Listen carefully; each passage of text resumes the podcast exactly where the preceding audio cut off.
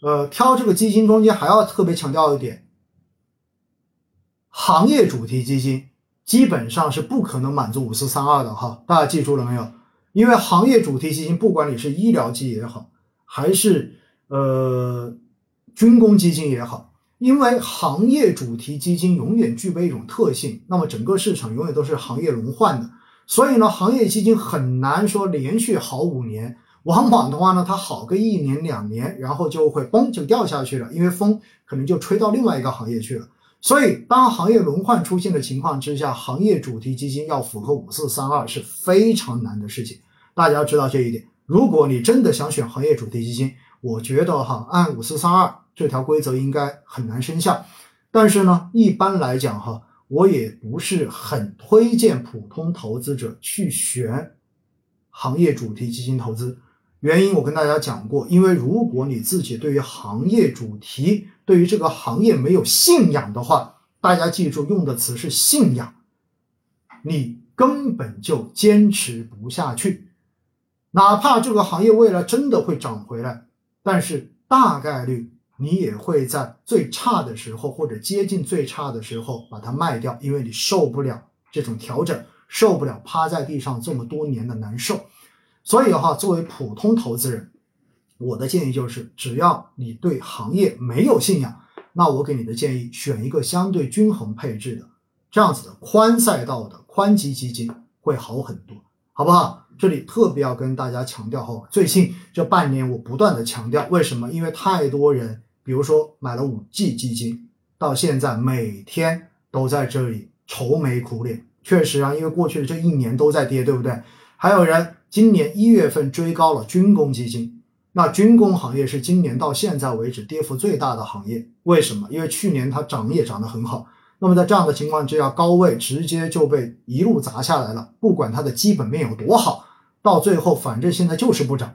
而我自己一五年的军工基金也是直接趴了五年哈，去年才真正的把它们给卖掉，因为真正的才反弹才让我赚钱。所以我要告诉大家，如果对于行业没有信仰，真的建不建议大家去投纯粹的行业主题基金，包括什么，也包括大家选行业的这种医疗行业的基金也好，半导体行业的基金也好。你看半导体的蔡经理都已经被一会儿被捧到天上，一会儿被踩到地下，对不对？一会儿蔡经理，一会儿经理蔡。我告诉大家，这种太难受了哈。所以，如果你对行业真的没有坚定的信仰，你不了解这个行业的发展的脉络，你也不知道目前这个行业处在发展的什么阶段，那么我给你的建议就是远离就好了。不懂不买，钱是自己的，市场上面不是说没了这个你其他的都投不了，对不对？你完全有其他的选择，何必要让自己去难受呢？所以这就是我要跟大家讲的哈。那。五四三二要选，其实更多的是针对宽赛道的基金。另外还有一点，还有一类基金是一定不能用五四三二去筛的，大家知道是哪一类吗？来看一看，还有一类基金是一定不能用五四三二来进行筛选的。对了，非常好，我看到很多人说了，指数基金是打死都不能用五四三二筛选的哈。为什么？因为指数基金，除非指数增强基金。把它单独分一个系类出来，但是就算分，我还是要告诉大家，因为指数基金它更重要的是要跟着指指数走的，所以如果指数在过去这五年表现不好的话，那么指数基金往往它的排名也会很靠后，而更重要的是呢，在目前很多网站上面的排名，它很难。会把指数基金单独拿出来排名，而更重要的是，就算单独拿出来排名，它也不具备参考价值。比如说，在过去的这一年，沪深三百指数就比中证五百、比中证一千要好太多了，而创业板指数在过去的这一两年表现也特别的好。但是回过头来，你如果把去年抹掉，把二零二零年的业绩抹掉，你会发现再往前去看的话，在那些年中间，可能沪深三百压根就起不来。